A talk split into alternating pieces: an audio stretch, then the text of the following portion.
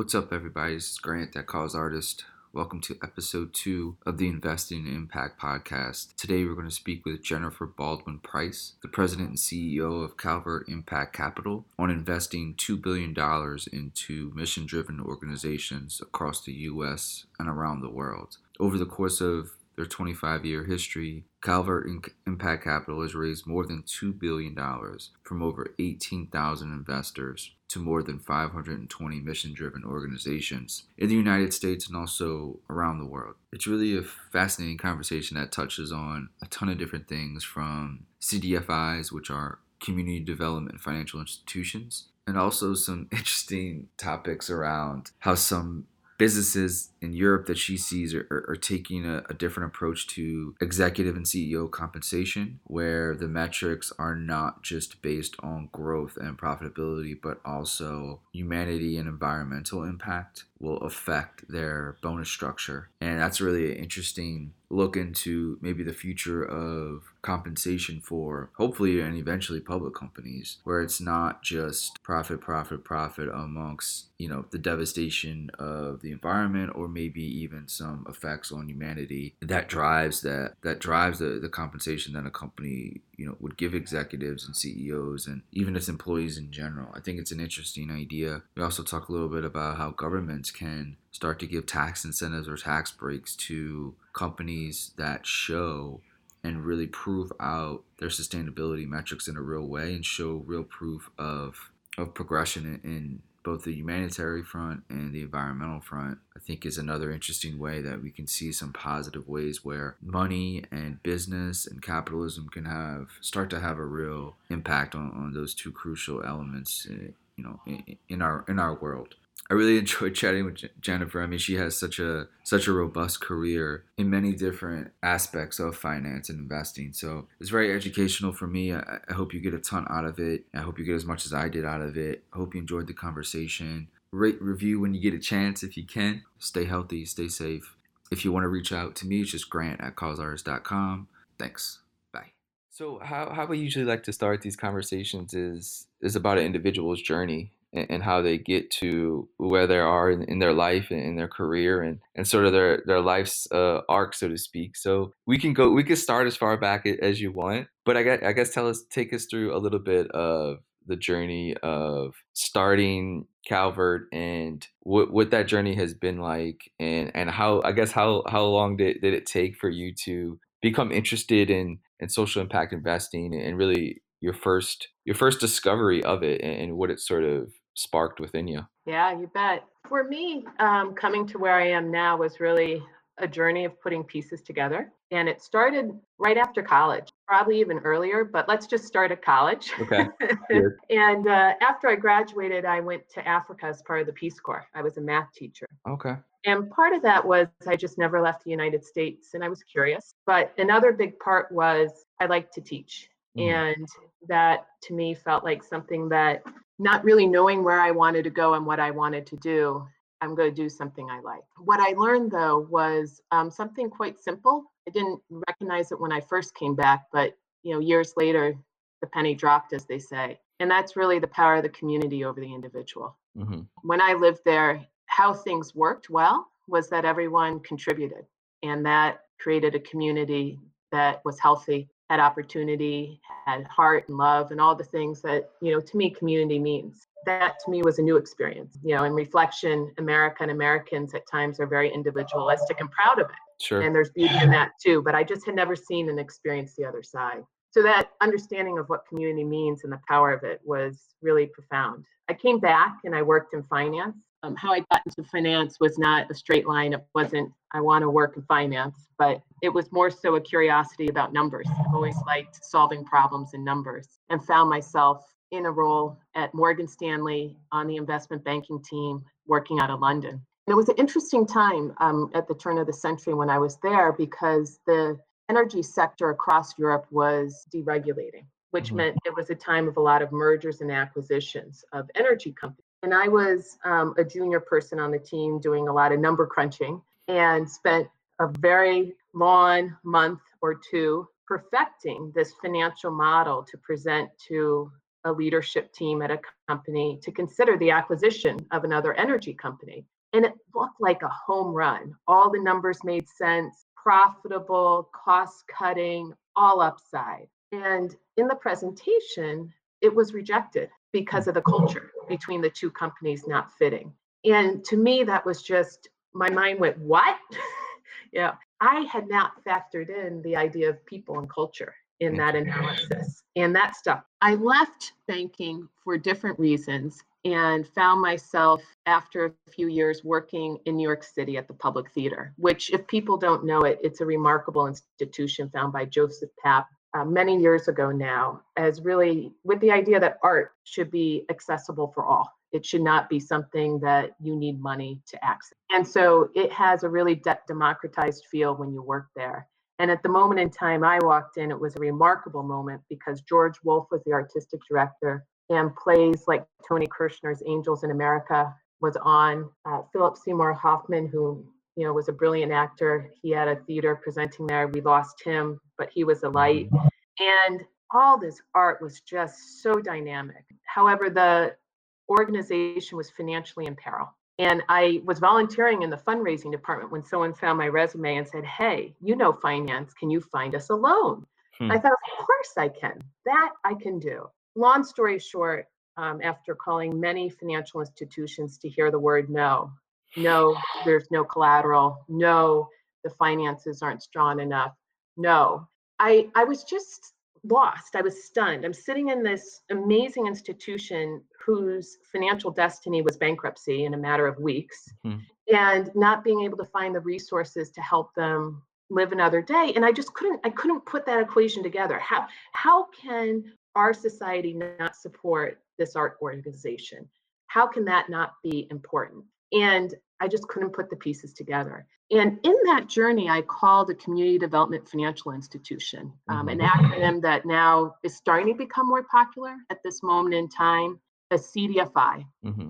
And what CDFIs do is they work in community. They provide loans. They are provide equity. Um, they are credit you know banks in community and they're a network of over a thousand of them of these institutions that are certified by the us treasury and they are the pipes down into communities. They create financial access. They provide loans. They provide banking services to communities that are often overlooked by traditional banks mm-hmm. by large commercial banks like you know a bank of america or a Citibank that might just not understand and see the uh, profitability of working with smaller startups or social enterprises, businesses led by, by people of color or women um, that may not feel comfortable walking in a bank, all that type of population that just gets overlooked. And so I called one nonprofit finance fund at that time and I found a home. Hmm. Um, this was before the word impact investing had become popularized as today.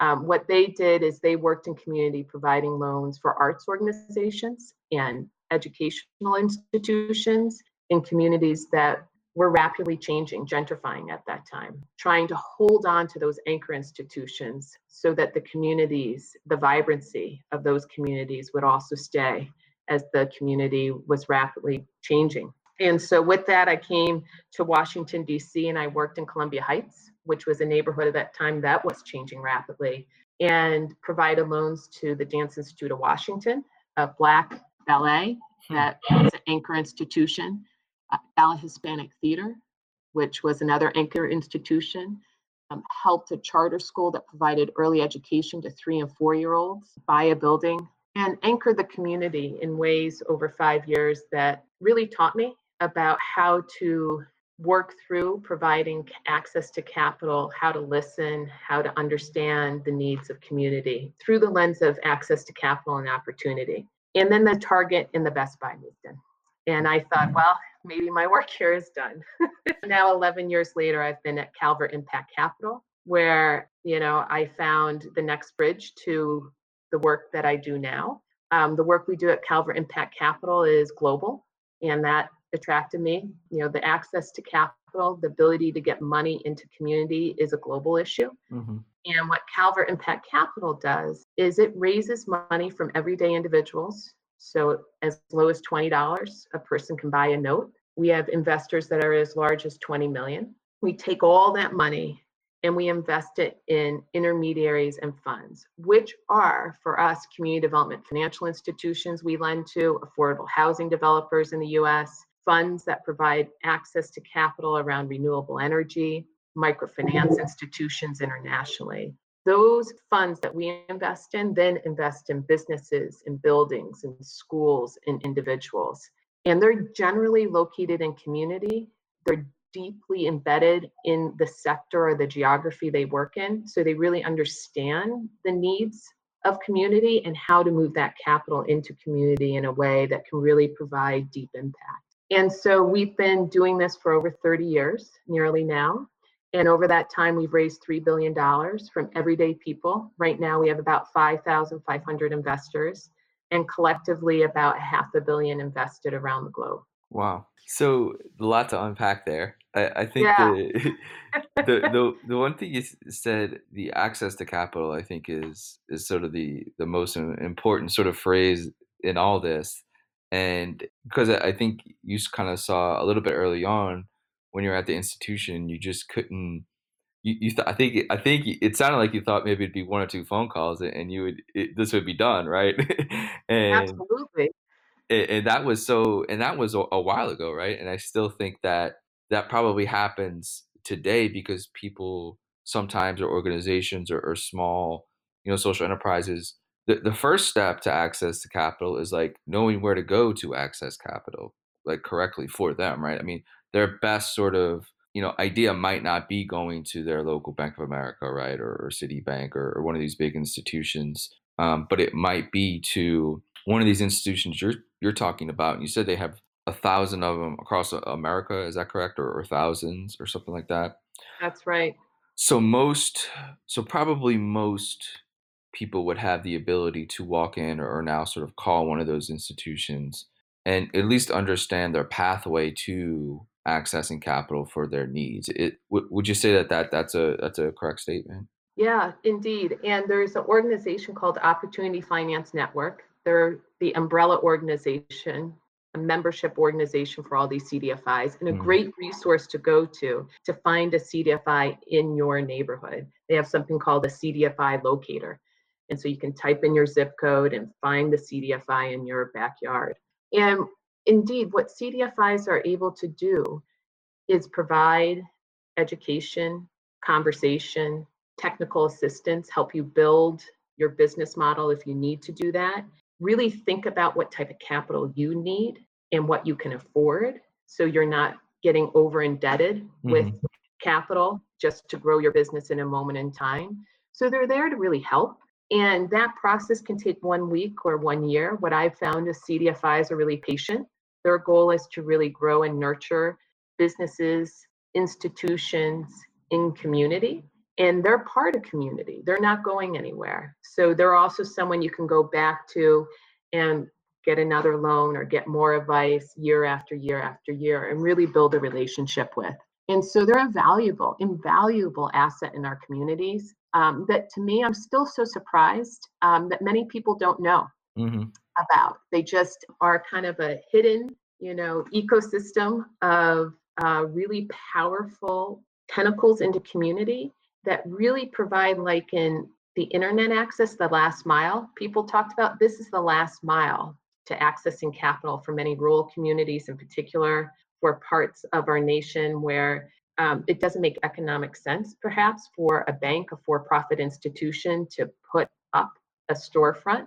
Mm-hmm. They'll use online and technology CDFIs to reach that last mile and really provide that access to capital especially now it's obviously a bit more difficult for these storefronts to you know there might in some of these areas there might not even be open right right now i guess they're slowly opening back up right. but i guess during the worst of the pandemic we'll probably say the last you know two months and i'm sure I mean, obviously there's still going to be some challenges but what did did they do did small businesses or, or social enterprises or organizations do the CDFIs work as like a traditional bank where like they giving out these sort of loans that these traditional banks were doing? Because I think that seemed to be an issue with a lot of these small businesses going to their big banks not getting sort of money because they were first loaning out to their big clients, right? Which makes right. I guess that makes sense for them, right? So right. do they do these CDFIs do they institutions act as as banks where they have sort of the access to these government sort of programs where they can disperse within the community?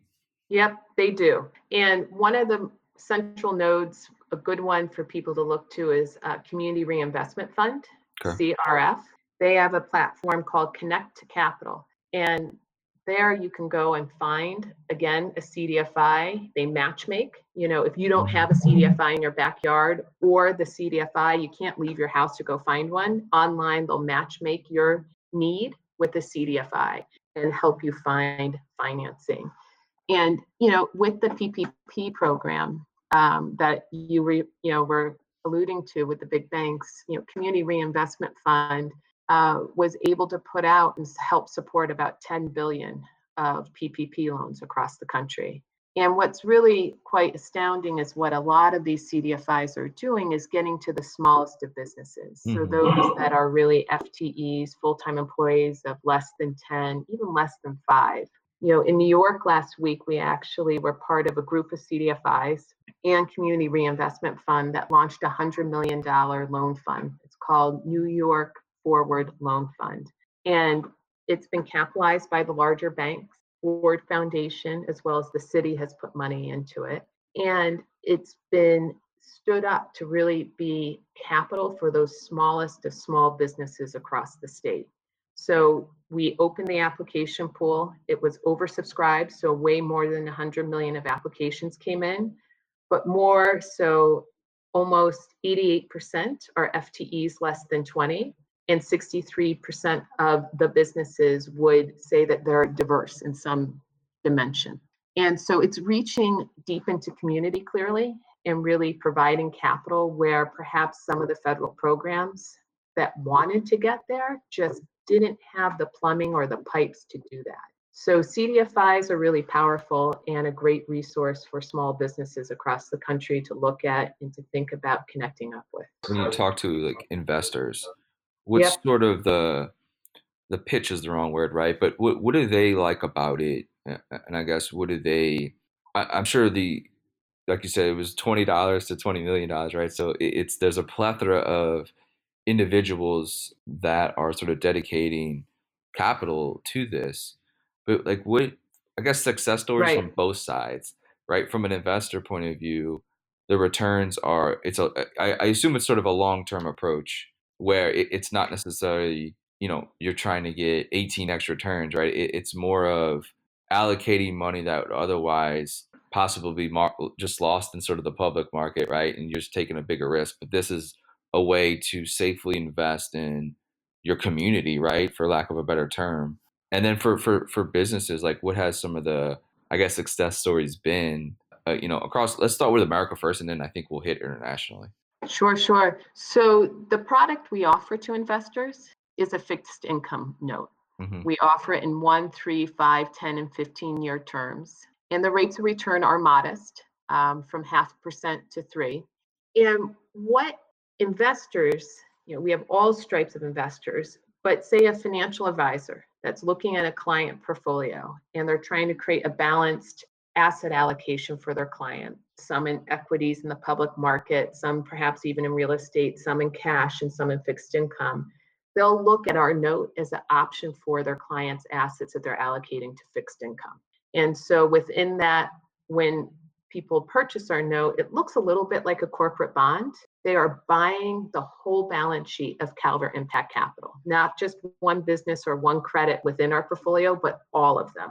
And so the risk is diversified you're buying both all our investments here in the US plus everything in the international markets. And right now we have over 100 investments in our portfolio that cross nine impact sectors. And so that diversification creates a lot of risk mitigation for investors. Also, we sell out only the senior part of our balance sheet. Beneath our note obligation is about 20% of subordinate capital. And that capital, if we do have losses in our portfolio, absorbs those losses and therefore protects the senior note holder and ensures that their repayment of principal and interest is senior to the equity that's beneath it. So there's a lot of ways that we've you know kind of tried to make our product low risk. And as a result, what it's become often is the gateway product for mm. individuals, financial advisors, even institutions that are really trying to figure out how to do more with their money. And as a result, a lot of the time that we spend with investors is around education. Education just about impact investing, education around options to invest, and then education of our note. And what we're finding is a lot of people are now waking up to the fact that their money is an asset that they have power over and that they can align with what they want to see in this world. And, you know, it's tricky because what we're also finding is as investors have woken up to that, of course, people providing investment options are using a lot more language around impact investing, around green investing to really bring those investors into their products. And the question starts to become around greenwashing or around impact washing. Is that product authentically giving investors the impact that they're seeking?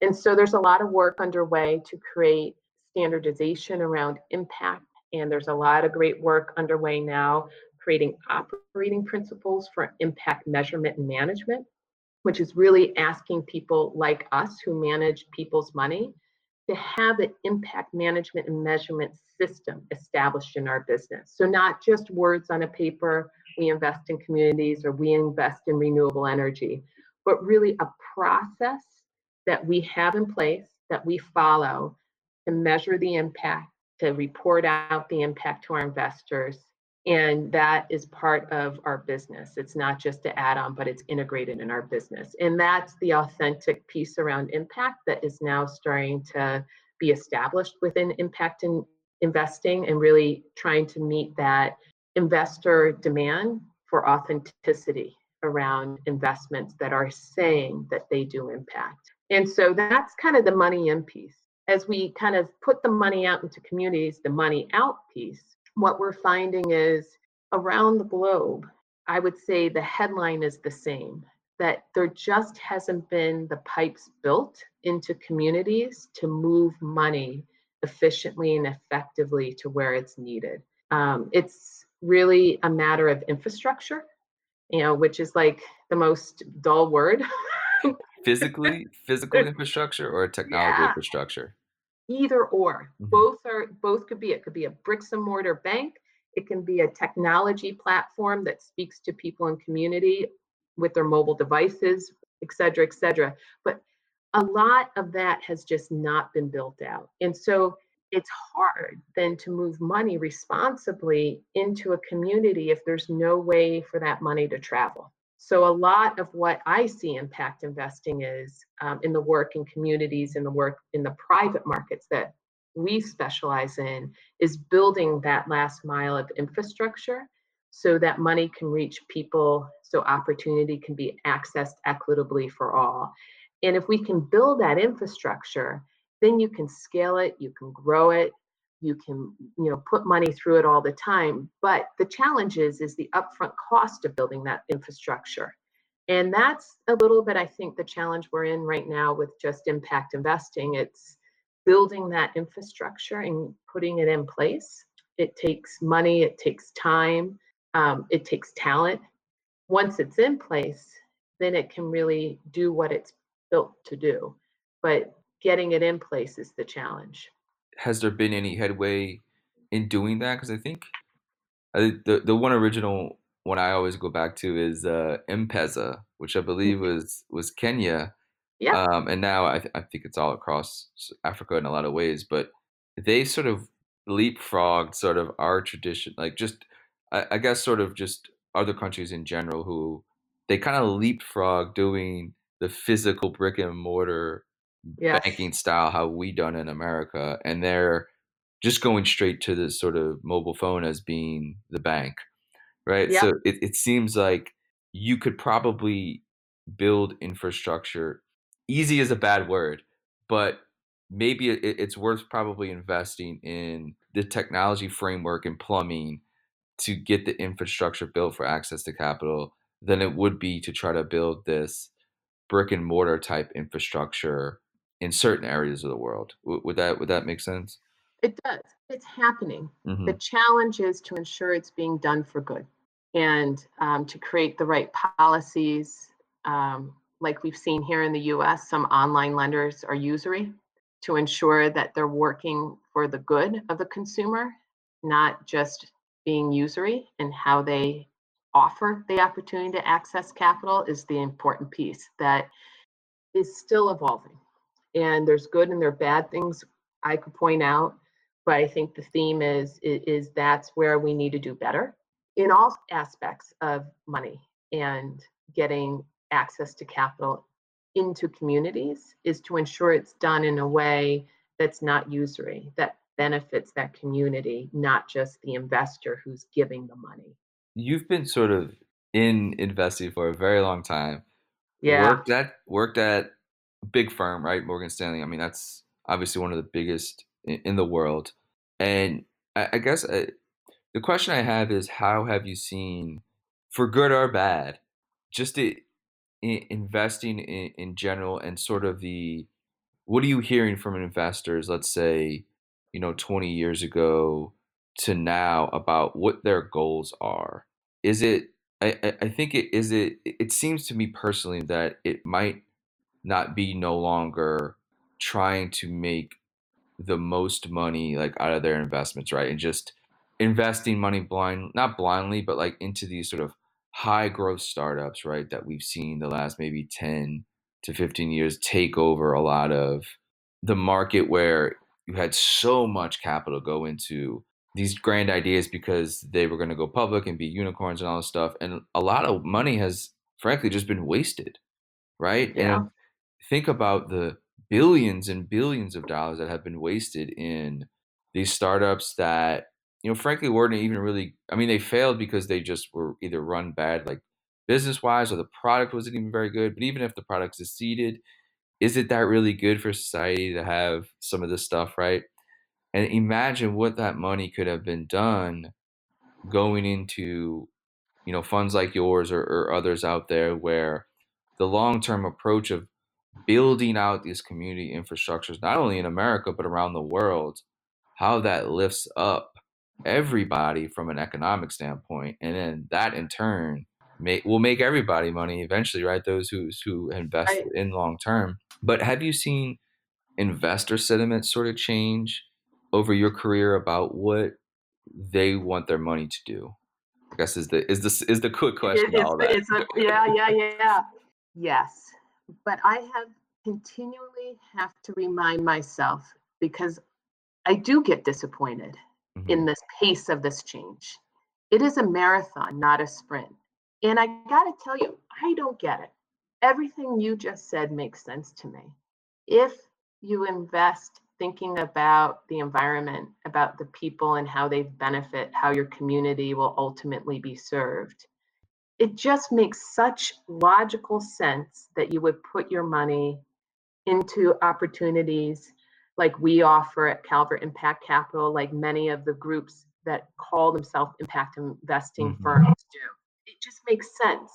But the reality is, what I have found is the established system of finance is enormously powerful and it's very, very large. And to eat away at it and to give a different option to what already exists is enormous task. And I think we're seeing this in all parts of our society right now. You know, whether it's how we deliver healthcare as a nation here in the US, how we deliver education, all those systems are not delivering, they're broken in how they deliver their care. And they have ballast to benefit a certain demographic or group. And I would say the financial markets are similar. Um, you look at even, you know, the New York Stock Exchange today and the companies listed on it, and they are a small microcosm of the businesses across our nation. There's right. just a handful there. And yet they continue to soar and grow and collect capital and other businesses can't find a dime. Mm-hmm. So there's an imbalance in what the system rewards and what the system invests in because it's what it's always done. And I have found that it's so big, it's hard for it to change. So, what I see happening is investors asking for different opportunities, people like us looking for different opportunities to invest are chipping away and giving the system maybe a soul of thinking about what else matters beside financial return. And you know, one jargon for that is ESG, environmental, social, and governance features of businesses. And each of those are an important pillar of how a business contributes to the world and can be measured and can be reported on. The challenge is, is we're not totally capturing the cost of doing business right now. You know, the fancy word is externalities. And so I'll give you an example. It's very profound in, say, uh, labor. You know, people hire people to do work at a wage that's much below the living wage. So they're subsidizing, you know, their business is growing off of subsidy la- labor. And as a result, the true cost of creating whatever product they are is much higher than they are calculating. And that additional profit that they're making is going back to shareholders, not into the workers. You know businesses that are truly paying a living wage don't earn as much money so might not look as attractive to an investor but i would argue they're much more sustainable. They're here for the long term. And if we ever get to a point as a country or as a society where we ask that business that is building their business off a subsidy to actually pay people what they're worth it's going to become very transparent quickly the value of those businesses and well, the playing field will be leveled. So there's a structural problem there if, if I'm communicating well. Oh, you're speaking to exactly the right to my heart of of everything that I've looked at from the the entire reason I, I really started Causeartist was to really try to spotlight companies and brands that are doing the latter of, of sort of what you're doing, right? Taking the long term approach paying ethical wages, understanding that doing that will affect the bottom line. But at the end of the day, it is the sustainable approach for a business to have, not only from an economic standpoint, but also just from like a human standpoint, an environmental standpoint. Like you just alluded to, it, it was it was perfect because we talked a little bit about the companies on the Nasdaq or the New York Stock Exchange you could talk about Nike, you could talk about Lululemon now, which we have seen sort of really skyrocket. Really, any public fashion company has made their billions off of subsidized workers. I mean, the entire fashion industry is built off of really unethical labor practices and very, very low wages in very poor countries because they could get away with doing it, right? And to me, that is as a as a consumer, it, it's it's it really hurts because it's it's really I, I think it's I don't know the right word to, to look here, but but for Nike to to do a bunch of they, the stuff they do socially and sort of be um, rewarded for it, I, I, think in a lot of ways and be praised for what they do. I, it's tough for me to swallow because companies like that have have built their market cap off of a lot of really really dark practices and, and, maybe they don't look at it that way and obviously some consumers i think just don't know but like you said i mean it's a, a lot of these companies in the public market have just built built built off cheap labor subsidized labor that I, I think as we're seeing now going forward a lot of this stuff is going to be transparent i think much more mm-hmm. which is i is a good thing look i think if yeah. nike can pay for super bowl ads they could certainly pay decent wages around the world, right? Or even in America, right? I mean, I, I mean, so I think how money is allocated between marketing budgets and maybe giving sustainable wages to people, whether they're in America or globally, I think is is hopefully something that becomes more transparent and changes because that, like you said, I mean, once sort of the veil is lifted on a lot of this stuff, you're going to see if, you know, if if all of a sudden our government here in the United States says, "Hey, you have to pay," even if you're if you're you know employing people offshore, you have to pay them a decent living wage or a, become an offshore American minimum wage type bill or something that passes. I don't know, right? I'm getting uh, uh, off our soapbox here, but I think, like you said, the, the the value of these these sort of companies not being able to to do that stuff anymore is to take a real hit, right? And I think I, I just think you were you're spot on. So I'm sorry for for rambling there. One of the things I was told by a mentor of mine once is that accounting is destiny. So what you measure matters, and I do think that that could be one of the solutions too. If companies are asked and required to show their environmental footprint on their financial statements or the value of their labor force to some, you know, kind of national average so people could see if they're above or below able to start to understand, you know, like you said the word transparency, what the practices are of the organization um, compared to a peer group or even compared to a universal standard then we can begin to understand really how these businesses are running their company and make a choice if that's where we want to support with our dollars or not. Um, but I do think we need that to happen to start to see money move in big ways um, to different outcomes. And I'm hopeful that maybe we're getting there because it's not sustainable what we have right now. Do you look at other sectors a business that that you see sort of similar things happen where it's just sustainability of certain sectors might not be as fruitful as it as it looks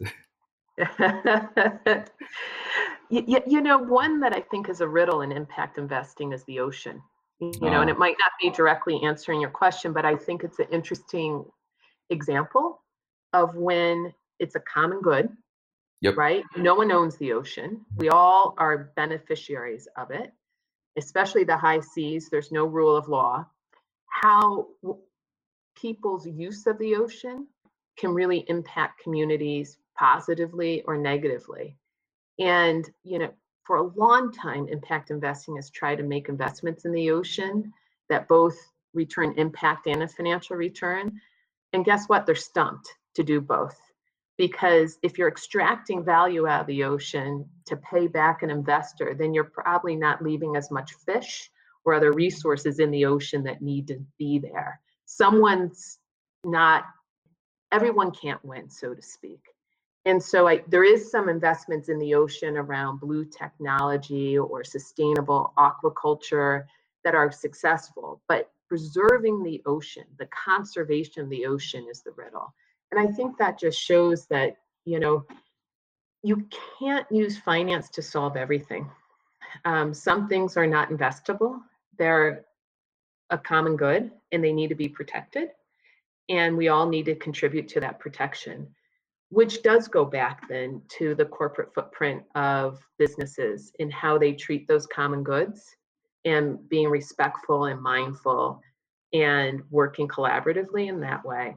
And so I think we got to be thoughtful um, about that as well. You're, you're hitting all my all, all the things that touch deep in my heart right now. So the ocean is is another one that is is sort of this, like you said, it's just this it's this thing that we're all really dependent on. Really, if that ecosystem goes, everything else is irrelevant. The trickle effect of having that being destroyed is just unimaginable and, and that's why I don't understand how why the business sector doesn't see that as if we don't sort of protect or sustain ocean life and the ecosystem, how everything else will eventually crumble. And I think the one of the things that I've been so fortunate with is discovering these these companies like we do that I do through Causeartists, how they're taking all the plastic waste out the ocean and yep. turning it into fibers, right? To actually create clothing products, right? Whether it's shoes, whether it's socks, whether it's sweatshirts, right? The one I have on now, whether it's shorts. So I think we're there are some innovative ways where we can do good not only in restoring our oceans, but also there's a return on investment if these companies have more access to capital, right? Where they are creating brands and products out of the destruction of the ocean, right? But it's yeah. to me that's a beautiful symmetry of the way we, we sort of sus- save and sustain our oceans by depolluting it, so to speak, and then creating beautiful products from it that allow both consumers and investors to benefit from cleaning up our oceans.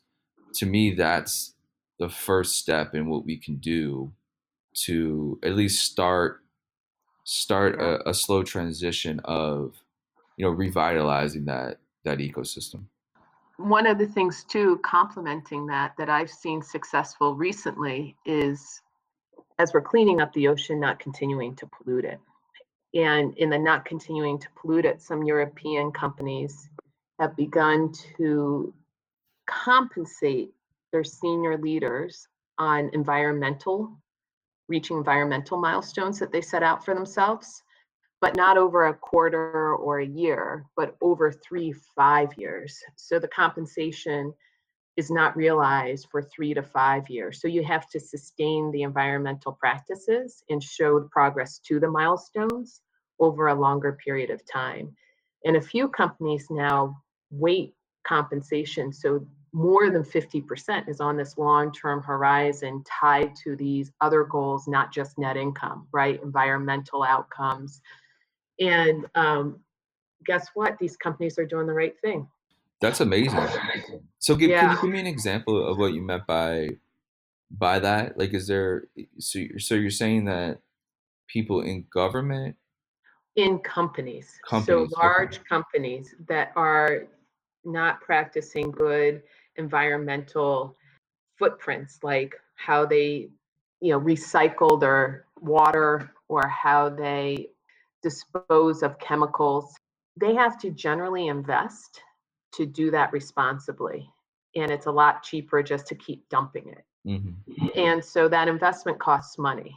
And you generally don't see the return on that investment until it's three, five, seven years down the road. You don't see it within six months or a year.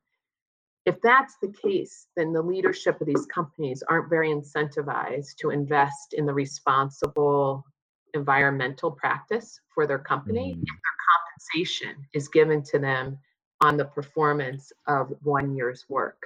I see. And so when you start to take their compensation and take a majority of it, like half of it, and say, you get this bonus if you show outcomes in three to five years from now that look like this, then That's amazing. things start to line up, right? The yep. investments that that company makes and the outcomes that they see down the road are timed right to really make choices in the present moment that not only benefit the globe but you know benefit their own pocketbook which is natural human instinct to want to make money.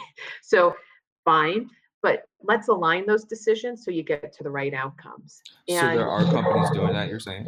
Just starting. I've seen a few in europe doing that and it comes from a board that puts that in place right and mm-hmm. says we want to do things different um, but what it does again is it puts companies you know the challenge is a company reports with its peer group on an annual basis its net income and if it falls behind because it's making investments or doing things different that will benefit them over the long term but over the short term you know creates more expense. That's the rub, right? That the board and the management have to be really strong in communicating the choices they're making today and why that's important. And then you get back to me to your original question around investors.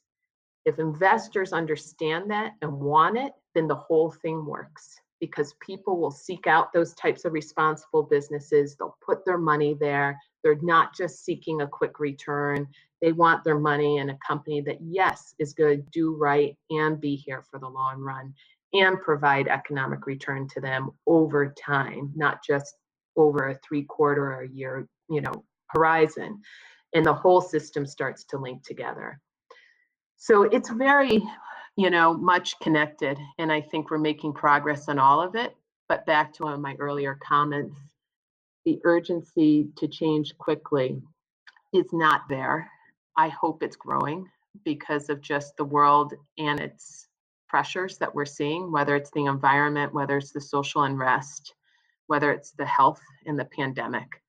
But I'm hoping that these factors are enough to start to change things at a pace that's been quicker than we've seen. I mean, that's a brilliant idea, sort of a compensation bonus structure based on yeah sustainability goals or impact goals or ESG goals. I mean, whatever you sort of within a company want to call it, that would be, I think, a really, really amazing first step. Or even, I, I always do this because I, I feel like it it raises the eyebrows of businesses a little more. Is if governments could tax incentivize that, right? Like you reach some sort of tax incentive based on sustainability goals or based on some type of ESG goals that you know a government or even it doesn't even have to be federal it could just be a state level thing right or even a city level thing that imposes some type of tax incentive for companies and business to take it seriously they yep. there's they you know that to me that would start a conversation where that would that would allow businesses to have a real incentive pretty much like you said immediately on an annual basis right so there's some of that short term return that they see from it and then obviously what we were talking about earlier the longer term approach could be from a business point of view where the bonus structure comes into place based on some of these some of these goals uh-huh. that are put in place right and you would think the government would be aligned with that because if the gov- if the corporates are doing their part in protecting the environment in theory, there'd be less money the government would need to spend. Hundred percent. So, right, everyone yeah. should win. Yeah, yeah. Well, thank you so much for for taking the time, Jennifer. It was uh, it was amazing. I love these conversations from from people who have been in it for for so long and have so much knowledge to to give me, and then also like the audience. It, it really just uh, I think allows a a great conversation for topics that are not necessarily talked about in long form like this a lot but I think uh, really it, it really gives insight into a lot of different opportunities for for investors, but then also small businesses and social enterprise for the outlets that are available to them that aren't that are a bit non-traditional, um, but I mean are are such value aligned to to everything that I think we all want to do, right? I think it's just having these products and structures in place and infrastructure in place where investors can invest in their values and there's companies there that they are able to do that with because these companies hold their values. So I think it's a beautiful dance that we're in the beginning stages of, and I think it's going to be. I'm optimistic that it's going to be a, a good long journey ahead of us. Thank you, Grant, for inviting me on today.